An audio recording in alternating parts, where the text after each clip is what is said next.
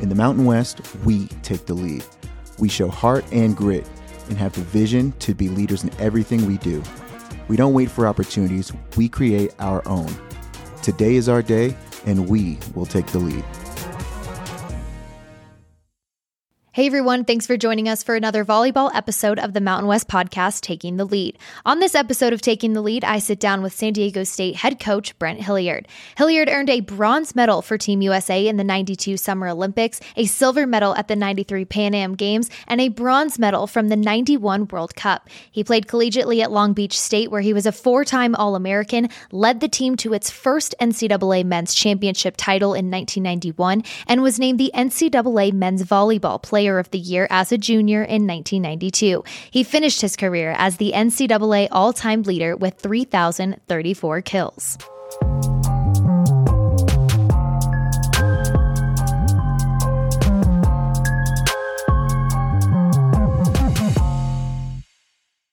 Well, joined now by San Diego State volleyball head coach Brent Hilliard. Coach, thanks for joining me on Taking the Lead today. You're welcome. Happy to be here.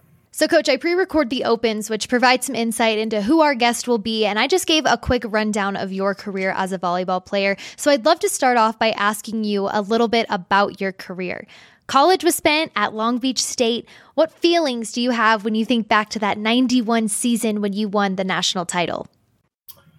Oh, they're fond memories, but they're but they're so distant that uh, you know so much volleyball in between now and then that uh, I certainly look back on those days fondly, but I'm I'm an old man now, and it's it's hard to hard to think as a player along those lines too much anymore. But uh, I made some great friends and great relationships, and still stay in touch with that team, and uh, and and always will. So great great times back then. You were selected to play for Team USA in the 92 Summer Olympics, 93 Pan Am Games, and 91 World Cup to represent your country uh, at that age in your 20s. How rewarding, how cool, how, how unique was that experience? You know, I, I, really probably didn't have a grasp of it at the time. You're when you're that young, you're you're kind of being led um, by people that um, you know want your services, and and you're happy to give them your services, and you don't really have a chance to reflect um, as much as you probably should have. But it was it was a great time. It was fun traveling the world and and playing in different venues and competing against the best in the world for a quadrennium, and that was always exciting. That's anybody's goal, and, and they want to play at that level. So it was uh, it was amazing time.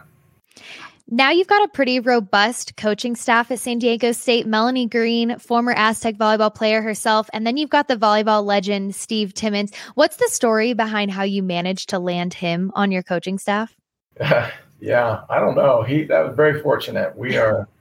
Um, it's it's too bad that um, you know maybe the little bit of the history of our game gets gets lost a little bit, but you know we don't dwell on it too much. But Steve is certainly, in my mind, considered one of the top you know, one, two players to ever play for Team USA. And when you have two gold medals and a bronze, probably the most decorated indoor player ever. Um, it's amazing. It's it's and I take it for granted sometimes, and I try not to because he's a friend of mine. So we we're always thinking along those lines. But uh, his knowledge is second to none, probably anywhere in the country, and uh, and he certainly is a voice that the the athletes, the young women here respect, and uh, they know, and that's probably the most important thing.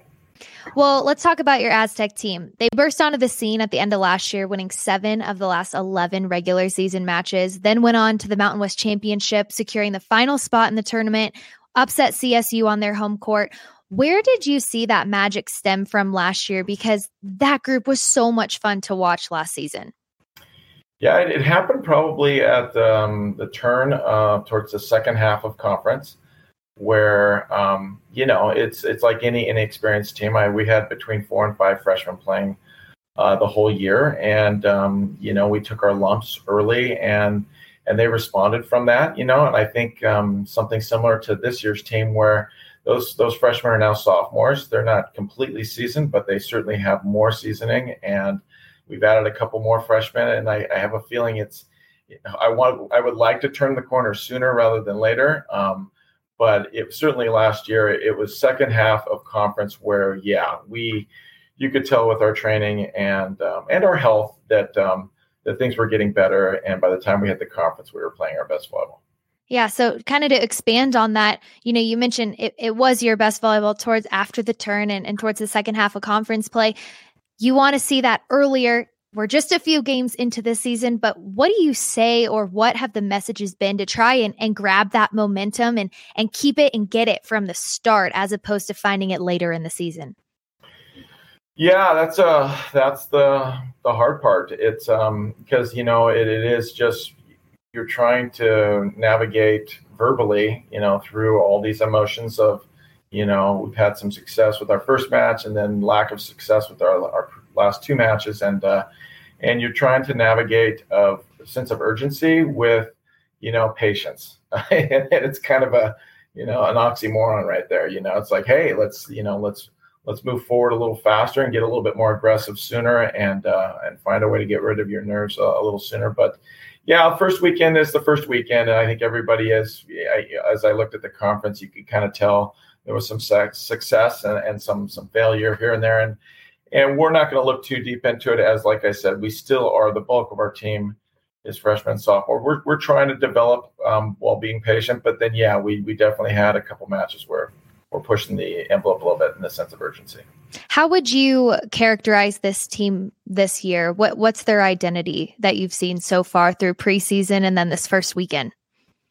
I I, I think as far as identity, it's a very talented team. I, I believe that in the sense that we're we're much deeper and bigger, stronger, and um, and more experienced team. So I think we are a talented team that is still trying to learn to play together. And I think that is one of those things that as soon as um, the chemistry is right, I think this team is going to have a lot of success.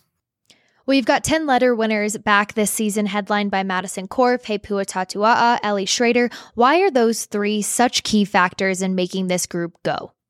Well, each kind of holds down their positions and is, is, is you know, they're representing some consistency in those spots, whereas maybe the younger players – um, you know, have good days and bad days. So that's what we're looking from our team is that consistency where we can know what to expect on a night in and night out basis. And um, and that's one of those things where they do a really good job at that, and um, and they should get better uh, as the preseason goes on as well. Well, let's talk transfers and newcomers because you had a handful this year and you've mentioned a few of them so far. You picked up four prep stars from Texas, California, Kansas, and Nevada. And then to round it out, added two D1 transfers from DePaul and UC Irvine. Can you give us an overview of this new group of Aztecs?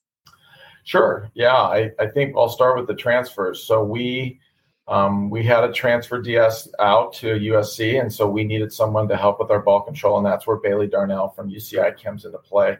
We're going to rely on her a lot to sub in for our outside hitters in the six two and uh, and provide that ball control that um, that I know she can provide. So, um, with regards to Taylor Underwood from DePaul, she may be our most efficient hitter and uh, best hitter on our team. Um, she she did that throughout the spring and. Uh, has such wide range. Again, came in as a freshman last year and now as a sophomore. So again, just just starting, and that's the way we kind of like it. I know a lot of the teams in our conference are are getting seasoned veterans to come in for transfers, but I want to be with somebody um, for a few years and teach them how we train, and and then once they get that, I think they'll have a a nice range um, to go even further. So she's been awesome and just a great person.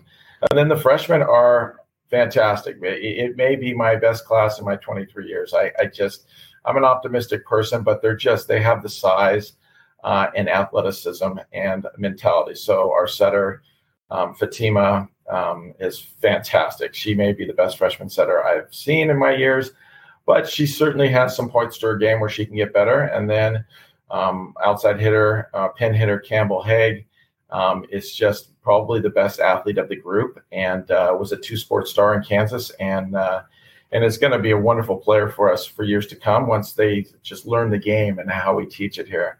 Um, Natalie Hughes, probably our most decorated incoming player, first team high school All American.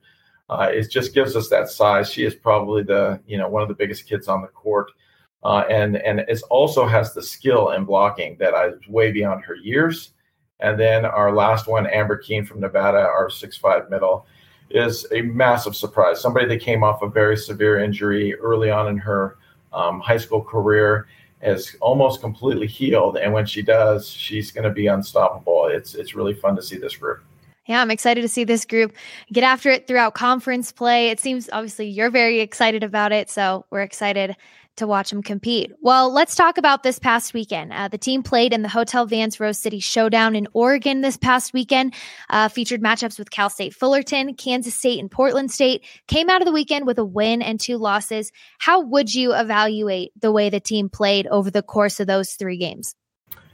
Yeah, they were inconsistent, certainly. Um, even the match we won, we didn't have a crisp uh, game, and certainly I think the coaching staff is coming back, and we're going to solidify some things that need to be worked on. But uh, you know, I think with Kansas State, it, it, really just came down to serve and pass. We didn't even get to go into the X's and O's too much, so it was hard to really break that match down. We had a, a very tight third set. I think was 28-26, and and that was a nice response because the first two were not as competitive as we had hoped. And then Portland State was just a team that was playing at home, and they're they're a very solid team. They do very well in their conference, and um, they had um, they were well coached and a really a much better team than than I even saw on video. So um, you just never know when you start the season with regards to the transfers these days and how teams are are set up as far as grad transfers and COVID year kids. Like who's going to be there? And um, two of those three teams were extremely solid. Kansas State is going to be very good. I think Portland State will have a very good year too. They're well coached and have some really good athletes. So it was a great test for us. Certainly, we were frustrated with the results, but um, you know it's so early that we we've really moved on once we our plane landed probably and are ready for probably even a, a tougher tournament when we play this weekend.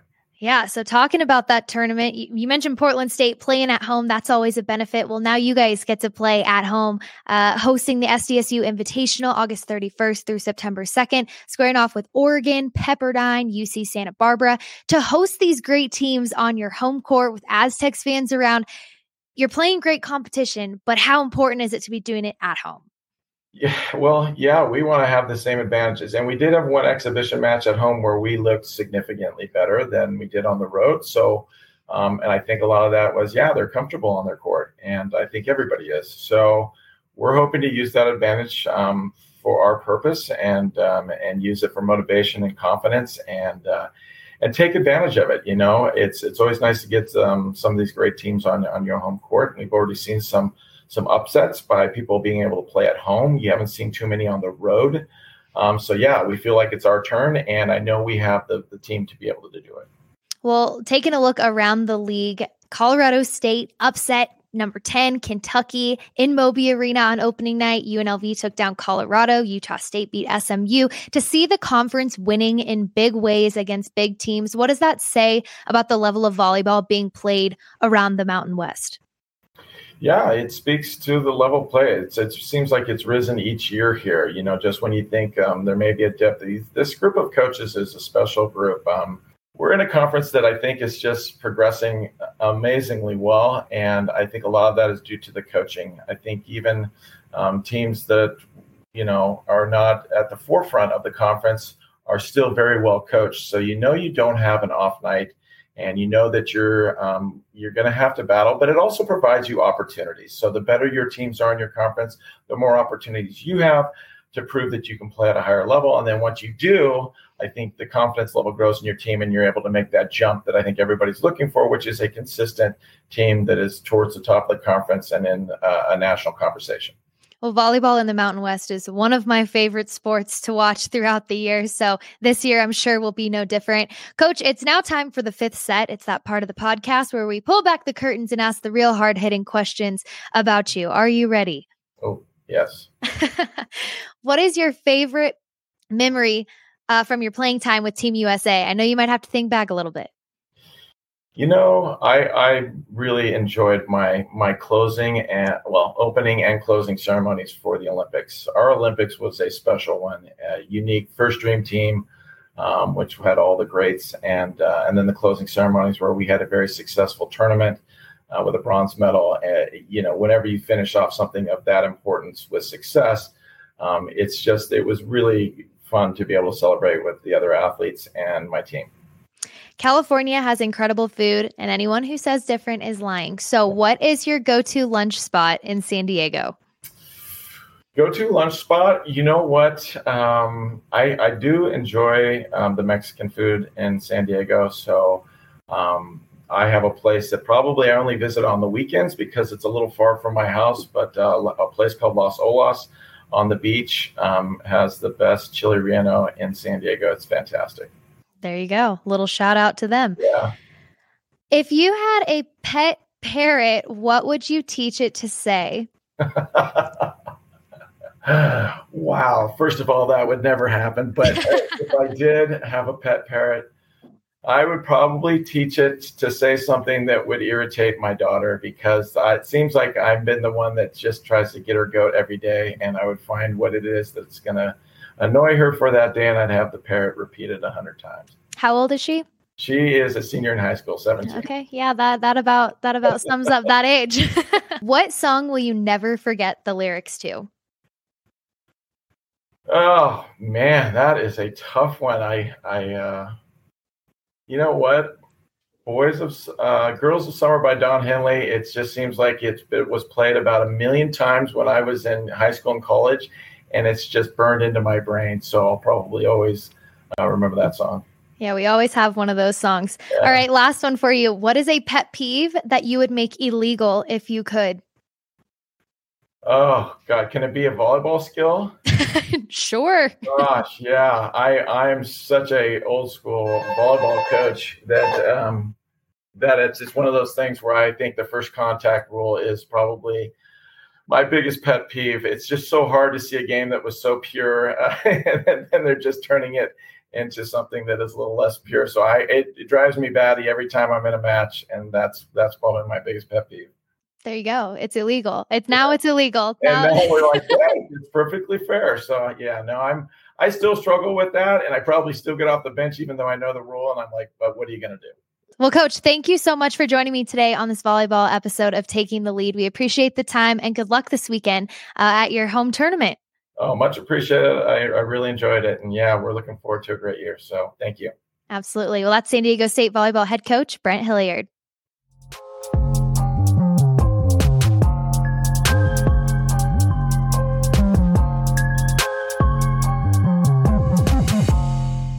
Thanks for joining us for another episode of Taking the Lead. To watch Mountain West volleyball games this fall, head on over to the MW.com or download the Mountain West app, available on Apple and Android devices. Join us next week for more episodes of Taking the Lead, available on Apple and Spotify.